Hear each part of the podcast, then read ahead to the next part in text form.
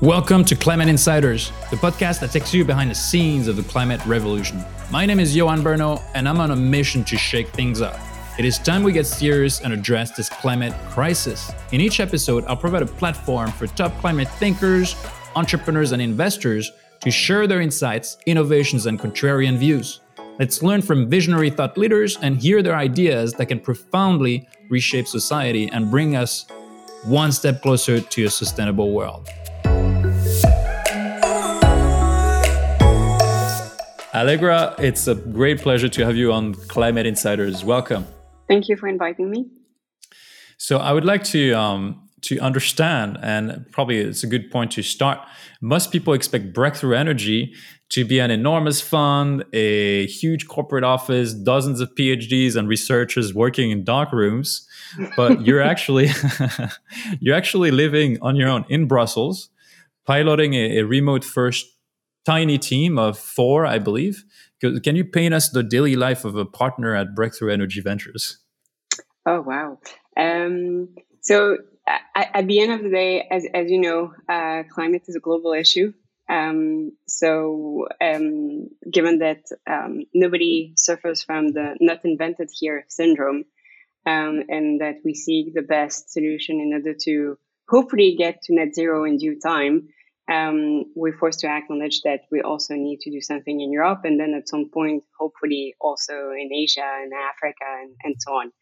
Um, so, with with that in mind, uh, basically um, it's actually Bill Gates, so the founder of Breakthrough Energy, mm-hmm. um, who gave that impulse, I would say, to set up um, also an activity uh, in in Europe. And so, as as you know, Breakthrough Energy is more than just investing in disruptive technologies. We have other activities throughout the, the lifetime of a of a company, um, and so each of those are also replicated uh, in in Europe. But um, if you're talking more specifically about Breakthrough Energy Ventures Europe, uh, mm-hmm. which is the daughter vehicle of Breakthrough Energy Ventures US, um, it's it's exactly uh, the same thing. Only it's smaller and dedicated to um, Europe only. So um, we work day to day with the rest of the partnership based out of the US. So uh, the four of us do have long uh, hours at night, given the time mm-hmm. difference. Um, but we invest, I would say, according to the same processes. We work on a day to day basis with the American colleagues. Um, we're just boots on the ground uh, in Europe. Uh, but other than that, I would say that uh, the discipline and the threshold that we have re- uh, regarding impact remains the same. Uh, the scope and the way we have, I would say, um, divided the economy in order to decarbonize each sector remains the same. The processes are the same. Um, it's just a geographical uh, scope uh, because at the end of the day, there are, I think, um, cultural differences between US and Europe. Uh, and you do need, I would say, boots on the ground if you want to uh, will play your role um, correctly as as as a as a venture investor. You need to be close to the entrepreneurs. You need to help them out, uh, and and that is a bit more difficult if you're a partner on the west coast to work with I don't know a Danish entrepreneur, for instance.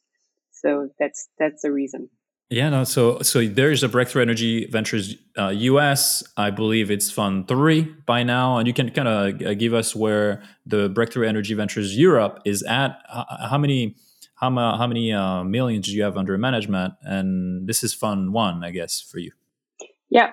Um, so indeed, um, in the US, we started in 2015, 2016 with a 1 billion US dollar fund. Then there was a vintage number two with 1.2 billion we're about to launch the third uh, vintage, which is going to be in the same um, logic and mindset and investment ma- mandate that uh, that the first two. And then you have the daughter vehicle, Breakthrough Energy Ventures Europe, which has 100 million euros under management.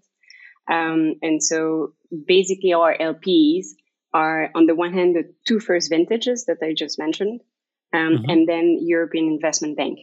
Um, so these are the, the LPs of um, of uh, the daughter vehicle in Europe. I see. And is the, the, the goal to scale to a billion in Europe as well, or it seems unrealistic? Uh, I I certainly hope so. so I guess that um, the reason why we we structure a smaller fund to begin with uh, was a little bit to see um, um, how it would work out with uh, the European Investment Bank, uh, which is, I would say, a very peculiar kind of animal in terms of LP, uh, especially in a structure where we are 50 50. Um, so, they, I mean, they, they mm. weigh fairly um, uh, qu- quite a bit on on uh, the documentation and so on, given that they are 50% uh, LP on, on the European uh, fund. But yeah, uh, obviously, um, I mean, Europe has uh, the same issue regarding uh, climate change. At the end of the day, um, there's a certain number of things that are a little bit more advanced actually in Europe. And so we absolutely need to leverage that in order to make it happen. Yeah, and, and so you and I were speaking about the cultural differences, but also within the team. But it is very much two techni- technical and uh, uh, different legal entities, but you are under the same umbrella. So you share resources, deal flow, you help each other out, you go on retreats together. It is very much of one team. Exactly. So it's one team, several vehicles. Mm-hmm. Uh, and so this is the way we we basically operate. So we'll look at climate problem we split the economy into five verticals. Uh, we articulate theses for each of those in order to um, have kind of a ranking of the different technical approaches that, that could help to solve those climate issues. Um, mm-hmm. and and then well that get disseminated throughout uh, the team and whether we're going to find I don't know um, an Israeli company that is going to solve the issue of uh, producing low cost hydrogen, or we're going to find an American company that is going to do battery recycling. So be it. Um, uh, that's that's the way we uh, we work. Yeah. Yeah, we're going to get to that. I want to definitely drill down into certain categories that you double click on. Uh, just a little anecdote before that. I started a, my my first startup in Kenya, and as a matter oh, of fact, we raised we raised funding from the Bill and Melinda Gates Foundation back in 2015, which, in my view, is is almost the predecessor of Breakthrough Energy Ventures. Different scope and focus, but uh, probably they planted the seed in Bill Gates' mind to start Breakthrough. And after stepping down from my startup, my dream was to become to work for Breakthrough Energy. That was in 2017, and so uh, it looked so shiny and you know impressive from the outside but boy, was it hard to get in touch with the breakthrough team. And it still is, in my opinion. So I called, yeah. emailed, I pinged everyone on LinkedIn. I'm kind of that guy that you hate, right? That just uh, can't send the cold emails. Uh, and the only person that accepted to jump on a meeting was Tim Heidel, which I say hi, by the way, if he's listening. So why does Breakthrough look from the outside as this impenetrable fortress? Is it by design? is it the culture or it just happened? No, um, and, and to be honest, I, I had the same experience um, uh-huh. when uh, when I applied. Uh, so uh, basically, um, I really wanted to to join. So I've, I've, been an entrepreneur. I've been in venture capital for ten years, and I wanted mm-hmm. to do something in climate. So at the time, I looked at the markets like, I mean, the holy grail is basically Breakthrough Energy Ventures because it has all those different programs, because it's established to last 20 years, um, mm-hmm. because they have PhDs on the team. Um, but obviously, I didn't have exactly um, the perfect pedigree uh, in terms of what they were looking for. So they're looking for former entrepreneurs with um, exit with nine uh, figures, uh, or mm. people with a, with a PhD and, and an industrial experience that they could put to good use in the framework of a technical due diligence. Um, I had neither of those. Um, so I've, I've hit the wall as well. So uh, indeed, I think that this is something that we truly need to improve. Uh, to be honest with uh, with you, this is something that I, am working on um, as much as I can in order to to troubleshoot that that issue. Um, it's just the the consequence of, of the fact that we have now 110 portfolio companies and everybody is is extremely busy. Um, so it's it's uh, don't take it personally, so to speak. Yes, I've, I've been there. and entrepreneurs um, that also apply to breakthrough they face the same so don't take it personally. They're just very busy. Um, but we we we're getting better uh, there's still room uh, there still is room for improvement. I hear you loud and clear. That's uh, completely true and I, I, couldn't couldn't agree more Um, but we're getting better also because we have added the, all those different programs. So you have fellows, for instance, which is really for lab scale uh, kind of project. And so that, that team is giving out grants, so subsidy, non-dilutive capital for, for those super early stage before TRL4 kind of a, a project. So that is also helping with declogging, I would say, the funnel. Um, and on the other hand of the spectrum, we also have Catalyst now. Um, and so Catalyst is for, let's say, funding first of a kind plant. The issue with those is that typically you're gonna um, you, are gonna suffer from a green premium that nobody wants to uh, fund. But at the end of the day, if you truly want to go through the cost curve, well, you have to start somewhere. Mm-hmm. Um, and so Catalyst um, purpose um, is is to fund, I would say, that that green premium in a first of a kind plant. So we're getting better because the ecosystem is also uh, larger. We have more colleagues in the breakthrough energy universe. And so hopefully we're getting a little bit better um, at uh, getting back to, to entrepreneurs, co-investors, and other people, and I would say like-minded people in the ecosystem. So, so you mentioned so there's the fellowship program, Breakthrough Energy Fellowship, which is a separate entity. They have their own budget, they have their own runway. Then the ventures arm, which is the VC arm, and then Catalyst as also another entity. Is that correct? So basically, you have Breakthrough Energy, which is um, a nonprofit organization where you have a number of different activities. So you have fellows, you have Catalyst, um, you have advocacy. So everything that pertains to uh, voicing the concerns of, of the um, VC community and what needs to change from a policy standpoint in order to, well, make it happen, so to speak. Um, mm-hmm. All of this is is um, is nonprofit and is a host within an umbrella organization, which is Breakthrough Energy, which has Bill Gates uh, for for founder. Uh, and in the middle, so to speak, uh, if you were to look at the company technologic maturity, um, you have the venture program, which is for profit. So indeed, it's it's lodged into a different entity for for that reason. I see. But wait a minute, I don't want to lose the track of the previous conversation because you said you didn't have the pedigree. You also struggled like anyone else. So everyone listening is probably saying, uh, "How did you? How on earth did you land that partner role at Breakthrough? Any tip there? How how can someone um, land a this kind of dream job?"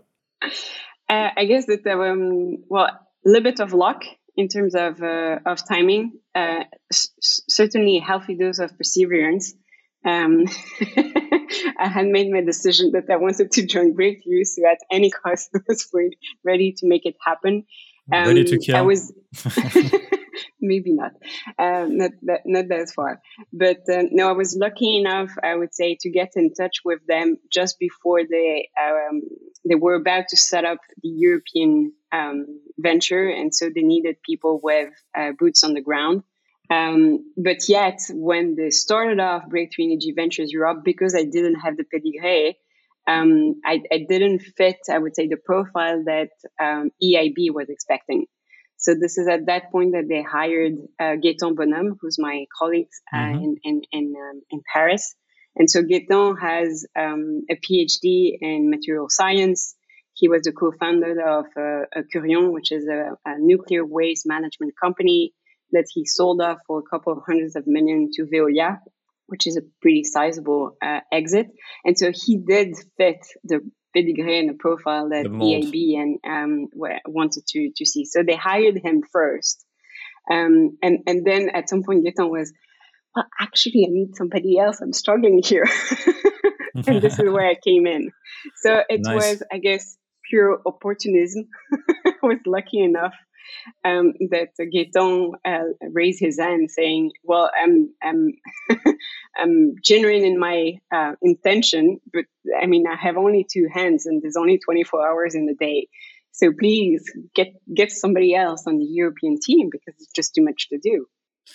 I mean, you're underselling yourself because you had something special. And at Climentum Capital, we struggle to find partners, you know, partner level uh, qualified people. I mean, you do have the track. You've been in VC for 10 years. You have the obsession for climate. You also sit in the middle of the nebula, right, in Brussels, which also helps probably with EIB and the European institutions.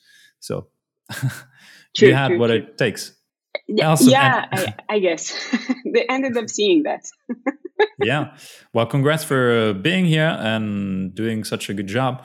So I, I wanted to also um, double click on what you said. Bill Gates is kind of the shadow man, kind of pulling the strings. But how actually involved is he in the investment decision process, or you know, does he need to provide his okay and stamp of approval on every deal, or is just the rainmaker? So um, Bill Gates within the venture entity, he's an anchor investor.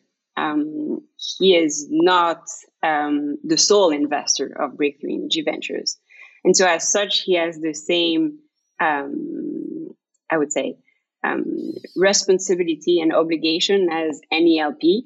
Um, mm-hmm. We're very grateful for him because otherwise we wouldn't exist, obviously. And to be honest, the strength of, of Breakthrough is in all the other, I would say, solution and programs that he has launched and that he is uh, funding. Um, I would say that he is very much involved in any way he can. He's super impressive in terms of the uh, memory. So you get you give him a memo of the I don't know 500 companies that we have screened on the first quarter.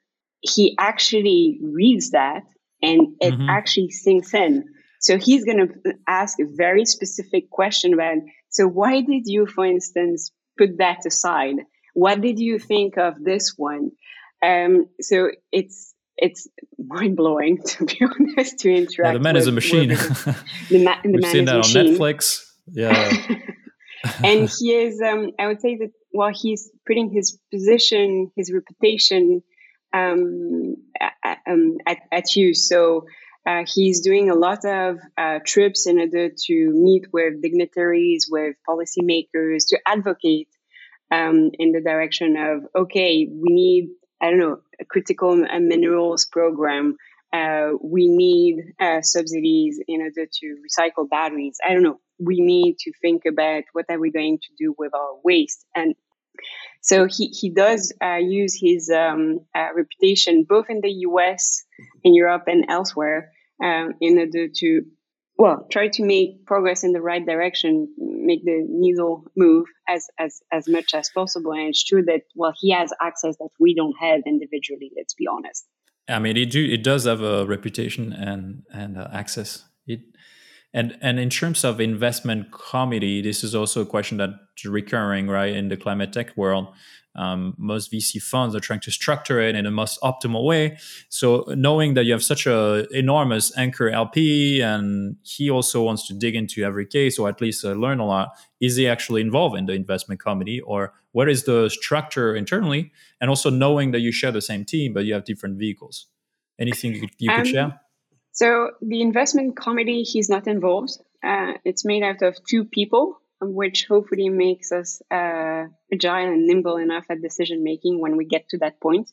Um, and so we have a little bit, I would say, the way I simplify it is that we have one person in charge of technology, impact, IP, um, R&D roadmap? How are you going to mitigate the? How are you going to get to the technical milestones that you you still have to to meet and so on? And so that Eric Toone, um, and and the man the man is just um, um, I was going to say in French, un puits de science. um, it's it's uh, it's really um, humbling to be working with uh, Eric Toone uh, because the ex- extent of his knowledge is uh, is is really uh, amazing. Um, so Eric is going to be yeah about the impact thesis, about the technology, what is disruptive, the mechanism of impact. How do we get to an economic equation that makes sense? Because you can have on paper a technology that is super disruptive. If it remains twice as expensive as the rest, well, nobody is going to buy it, nobody is going to adopt it, and so you won't get the impact that you seek in the first place, and you won't get to profit profitability either. So from a venture perspective, you're kind of screwed. Um, so that's Eric. And then we have Carmichael Roberts, who's a venture capitalist um, and, uh, and an entrepreneur uh, by background. He's also, technically speaking, super strong, to be honest. But he also, he then, I would say, focus a little bit more on the other aspect of, of a venture. Um, so the, the ambition of the entrepreneurs, uh, the track record, um, the, the cultural mindset, mindset of, of the team, the business model, um, the financial terms. Um, so all of the other aspects that Eric don't necessarily uh, cover. And so with those two, typically we get to a point where we uh, can get to a decision at the IC level. But so Bill Gates is not at the um, investment committee. Uh, he is obviously sitting at um, the board of directors of the organization. Um, and whenever he needs, um, we, we obviously provide, I would say, uh, a memo. Um, let's say, I don't know, tomorrow he goes to Spain to discuss hydrogen strategy.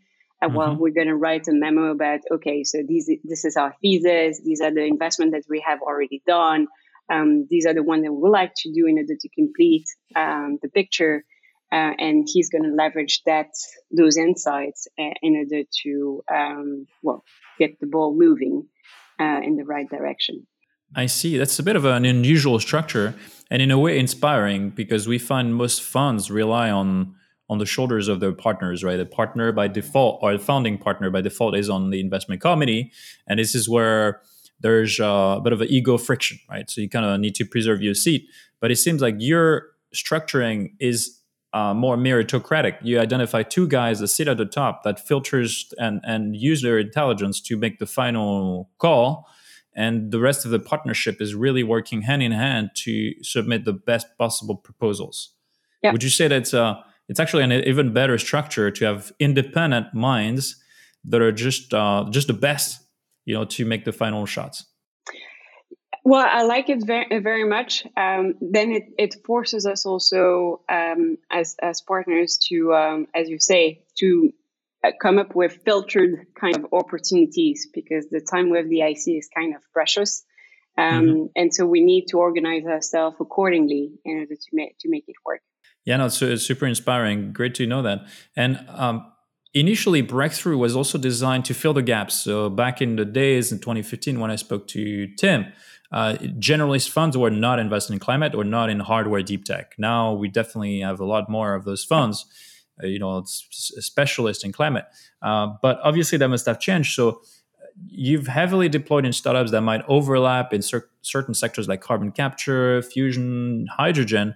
When do you decide to invest again in in those sectors, and uh, or do you have a, a bit of a, a, rule where you would not invest in two potential competitors, or as long as there's any kind of overlap? So usually, um, the problems that we target are by definition large enough because for us to make an investment, we need to see the case for 0.5 gigatons of CO2 emission being mitigated every year by the time the technology would have scaled. So this is not something that we expect at the gate. Um, but so that requires typically uh, disruptive technology rather than an incremental uh, improvement. And that requires a fairly large addressable market. I mean, if you have a disruptive technology that is addressing the need of a niche market, we don't get to 1% of greenhouse gas emission being mitigated. Mm-hmm. Um, and so, because of that, there's room for more than one startup uh, to um, approach and to address that, that, that climate issue. So we have the um, I would say the, the we have enough room on the market to make several bets for the same issue. And so, for instance, what you said about direct air capture is, is a good example. We have several of those bets. Um, what we do um, um, pay attention to is to make sure that their a technological approach is indeed uh, differentiated. So they might compete regarding to the end market, but that end market is big enough to welcome uh, several uh, ventures. Um, the only thing is that they don't compete on, on technology. So they have different technology approach in order to, sell, to solve the same issue. Um, and so this is the way we, we, we think about it. And yeah, I mean, uh, hydrogen is, the same issue. We need to get to well below two dollars a kilo of green hydrogen produced, and that needs to be produced in a variety of different hubs with different electricity price and, and so on. So again, there's room for more than than than a startup. And also, I mean, if we do get, let's say, at one dollar uh, a kilo of, of green hydrogen, then the market is so big um, that again you have access to to to, to I mean, you have the oppor- room and opportunity mm-hmm. for uh, more than one or two companies uh, to become profitable and, and and to make it work. Yeah, no, absolutely. And it takes me to the the the question is is breakthrough structured as with a performance mind where you need to optimize for returns or or more impact. So on a given case, you're always going to think about impact first, regardless of its potential performance profile, or you kind of have to justify does that fit that fund lifetime and this will return enough in the next 10 plus two years or um, so I would say that impact is very much integrated in everything that we do. Um, so it's kind of a first filter that we use. If we don't see the case for 0.5 gigaton, we don't engage in, in due diligence. And to be honest with you, this is usually reason number one for us declining to engage. Um, yeah. and, and then we, we, we, um, I would say, um, we behave like, um, a, another venture capital, uh, firm. Um, so we, de- we do need to see the case um, for returns that are commensurated with the amount of risk that we take. Um, the only thing is that I would say that return is uh, calculated in in um, multiple of invested money rather than in IRR. Reason being that we're patient investor structured to last 20 years. Uh, and for that reason, if you have to compute in IRR, uh, it, it becomes mathematically a little bit more complicated. But we have, I would say, yeah. the same um, ambition and requirement regarding return potential and than any other VC firm um, on our companies. And since you're one of the few funds that have been going through a full cycle, right? So you've seen bull and bear, and you have enough years of existence to start deriving interesting data. Anything you could share on the actual performance of Fund One? What are we looking um, at? That's tough because at this point in time, well, there's a lot to be honest with you that is theoretical. It's just the process of okay, uh, where is the valuation now um, of the past rounds, uh, and I mean until you have an actual exit, um, that's the moment where you can actually measure performance. Uh, mm-hmm. so we have only a few, a handful of companies that uh, went public. Um, and so there you can see uh, where is the um, uh, the quote at, at, at the moment. Um, but but for the rest, to be to be honest, it's completely uh, theoretical. Yeah, I do actually. I've done a bit of research, and out of 110 uh, portfolio companies, you've had five exits. At least that's what's been publicly communicated. QuantumScape, which went um, yep. acquired as a SPAC.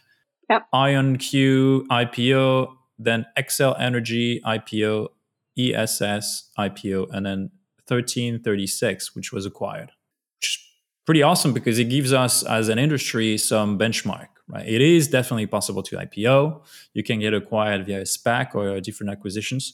It's not fairyland. We're not telling lies here. It is absolutely doable. And also i think it, shocked everyone how quick right? It was quicker than anticipated because your breakthrough was initially you know setting a target and milestone 20 years out but this happened much quicker than anyone anticipated. Would you agree no, no, that's true. That was before I, I, I joined for, for, for most of, uh, of, of the companies that, uh, that you mentioned, but definitely, um, I think that uh, it, it ha- I mean, those IPOs or going to public market materialized much earlier than anybody expected. Um, but yeah, we're not here to, um, I would say, um, uh, re- reduce the pace of, of, of any of those companies. Quite the contrary, we're trying to act as, as a catalyst so if there's such opportunity that allow the company to raise more money to deploy its um, solution as quickly as possible, well, we're all for uh, that and we're going to be in support. Yeah, for sure. Another question is the kind of support. I find that there's in climate tech, you mentioned first of a kind hardware startups that require enormous funding so they can demonstrate you know for first facility so they can then attract other kinds of funding private equity growth capital et cetera et cetera. And uh, most often it requires quite a bit of a hands-on approach right as a venture capital. I was wondering whether breakthrough takes that hands-on approach where you provide a, a, a huge amount of help to founders be it strategic resources market research opening doors you name it or or whether you were pretty hands off. No, no. So coming back to your earlier comments uh, regarding the availability of the uh, team members, uh, we, we're we're extremely hands on. Um, so I say that generally VCs tend to provide uh, strategic guidance, board mm-hmm. participation, mm-hmm. uh, help with uh, recruitment. Um, so there's a handful of, of things that a, a, standard VC fund tend to do. We do all that. And on top of it, um, we try to add to that a, a, certain number of things that is specific to the um, resources that we have access to. So one is, for instance, technological advisory. Um, because we mm-hmm. have um, people with um, I would say, a scientific background, a PhD, industrial kind of experience, and so on. They, they can really go deep into R&D roadmap and try to troubleshoot it whenever um, it's it's needed. So this is something that I would say is is different from other VC firms that we uh, we we try to to provide. Um, the other is what I mentioned before about advocacy. So we also, I would say, create the bridge with the other um, teams and programs within the breakthrough energy ecosystem. Uh, and again, that, that takes time. But for instance, if you want to help uh, European entrepreneur to tap into a public funding tool, well, sometimes it feels like you need a PhD in order to get there because it's it's really complex.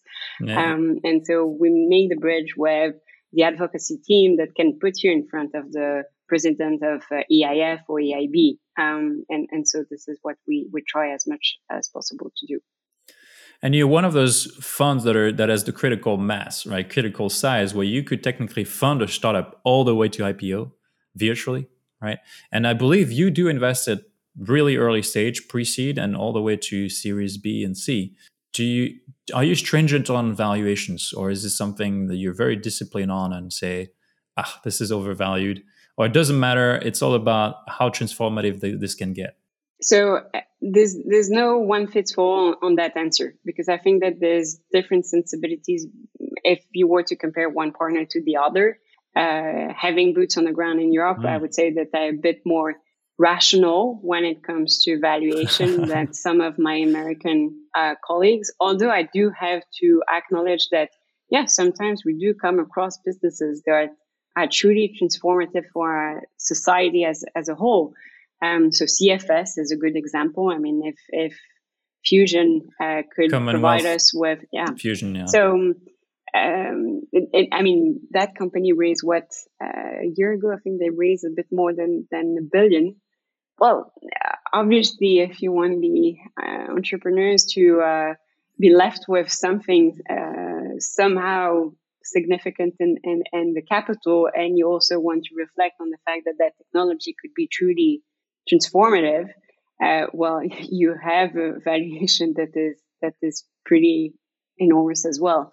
Um, but so it's I, at the end of the day, I think that in general, valuation in venture capital is more an art than a science, to be honest. I'm glad to hear it from you.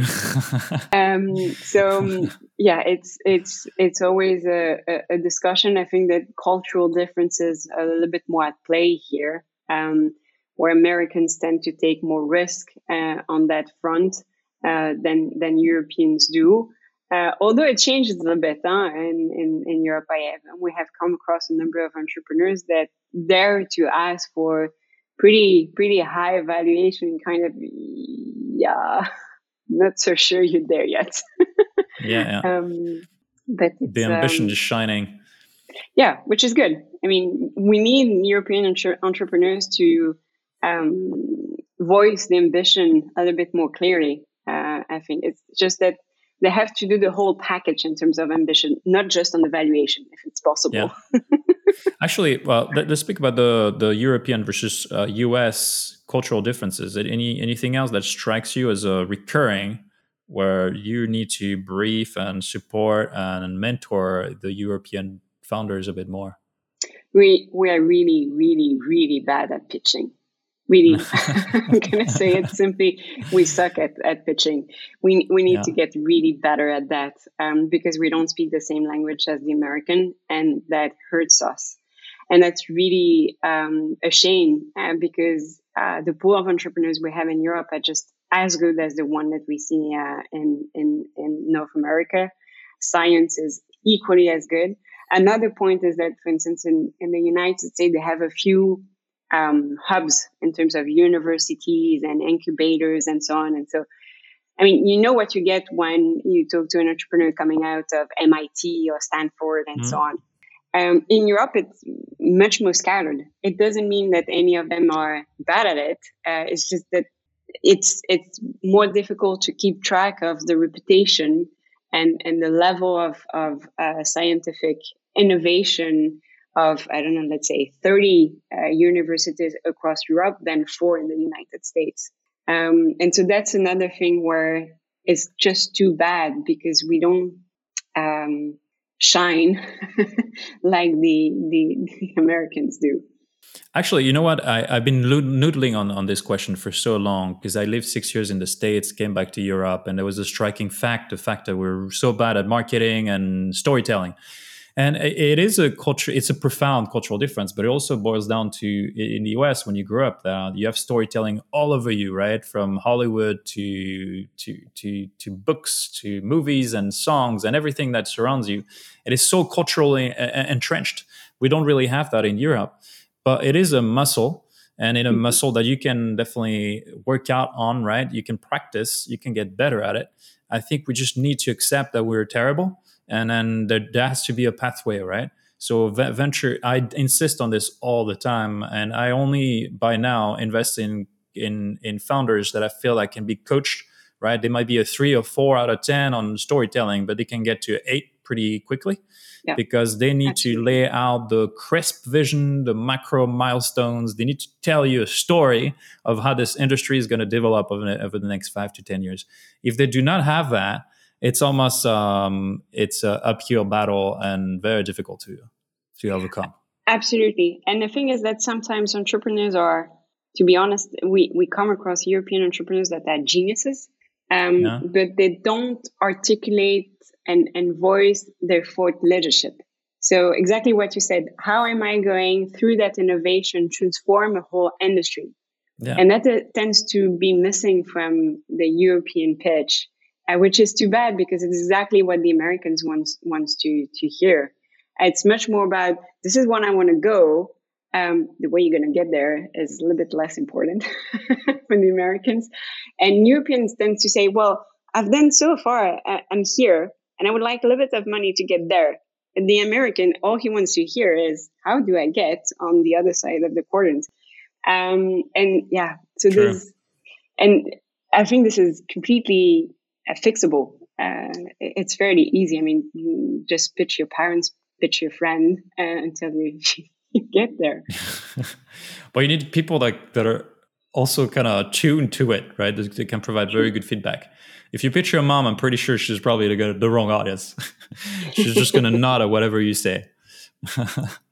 and um, another point is within Europe, so there are cultural differences too, right? So, and Belgium surprised me over the last couple months because I heard a, a ton of non-dilutive funding from the, the Belgium government.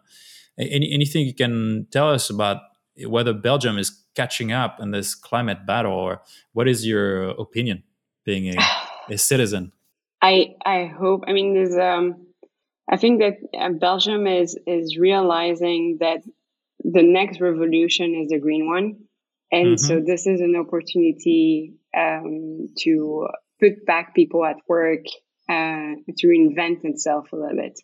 Um, I mean, if you look at the staff of the country, we have more than 25% unemployment. Uh, could we put those people really? back to wow. work with, for instance, uh, installing heat pumps? Um, so yeah, it, it, this I would say that uh, policymakers are catching up with with that opportunity now that we've been hit with um, natural gas prices since the war in Ukraine, and kind of realizing that all of this is um, I would say, uh, two sides of the same coin, um, and, and that at the end of the day, uh, we can move to uh, green energy uh, while reinventing a little bit or uh, re putting a little bit more dynamism in, in our economy. Um, but uh, I, I, wouldn't expect Belgium to be our, the forefront of, of, of anything. To be to be honest, we are. All right. Hopefully they can ride people. along well though. and and the final question is is really something that comes up as well. Most people you know compare the political action of policy making versus um, venture versus entrepreneurship, right? So, uh, are we going to solve this crisis with innovation, technological innovation, or with policy innovation? And because you're one of those bigger funds, you've reached critical mass, and you have the Bill Gates and the likes, in you know, as a tailwind. Can you are you actively lobbying to push for new green reforms? Is something that it is in the DNA of your fund or not? Absolutely, we need both. To be honest, um, I mean, once you have the technology, but you don't have the process for permitting, that doesn't work. And you have the technology, but you don't have the, the business model, that doesn't work. Uh, so we absolutely need uh, both, and this is something that we work daily uh, daily on. Um, so, for instance, the team uh, working on advocacy in the U.S. Um, they were very close uh, to um, everybody working on IRA, uh, and there's a certain number of I would say suggestions that that that came from from, from us. Um, and it's the same here uh, in Europe. We have a variety of different programs. We work very closely with the European Commission. Um, we have, for instance, tomorrow a, a workshop where we're going to put a number of entrepreneurs in front of policymakers so that they understand what are the hurdles that they face um, and which policy innovation they actually need uh, to see happening to, to be able to go to market uh, and to deploy their um, technology at large. Here, here. So it seems like as those funds in Europe scale to a critical size, they also need to get involved into lobbying, policy making, and try to push sort of for reforms too. Yep. Absolutely. Thanks so much, Allegra. This has been awesome conversation. Super insightful to go backstage and learn more about Breakthrough. So thank you very much for coming on Climate Insiders. Thank you very much for having me. And if you have any other questions, I promise I'll make myself available. all right. thanks so much. And to all of you, as always, thanks for tuning in. If you haven't already, sign up for my weekly newsletter. Along with receiving updates about each new episode, you will also get one actionable insight every Saturday to boost your career, fund, or startup. My newsletter is value packed, authentic, and full of unique insights. This newsletter is also the best way to join our growing community of climate investors. We found that building a community is probably the ultimate force multiplier, and it gives us the momentum we need to create profound change. Let's share and collaborate. I'm just here to empower you to get started and set you on a path to success so our collective ideas can flourish and expand. Come join us to drive huge impact.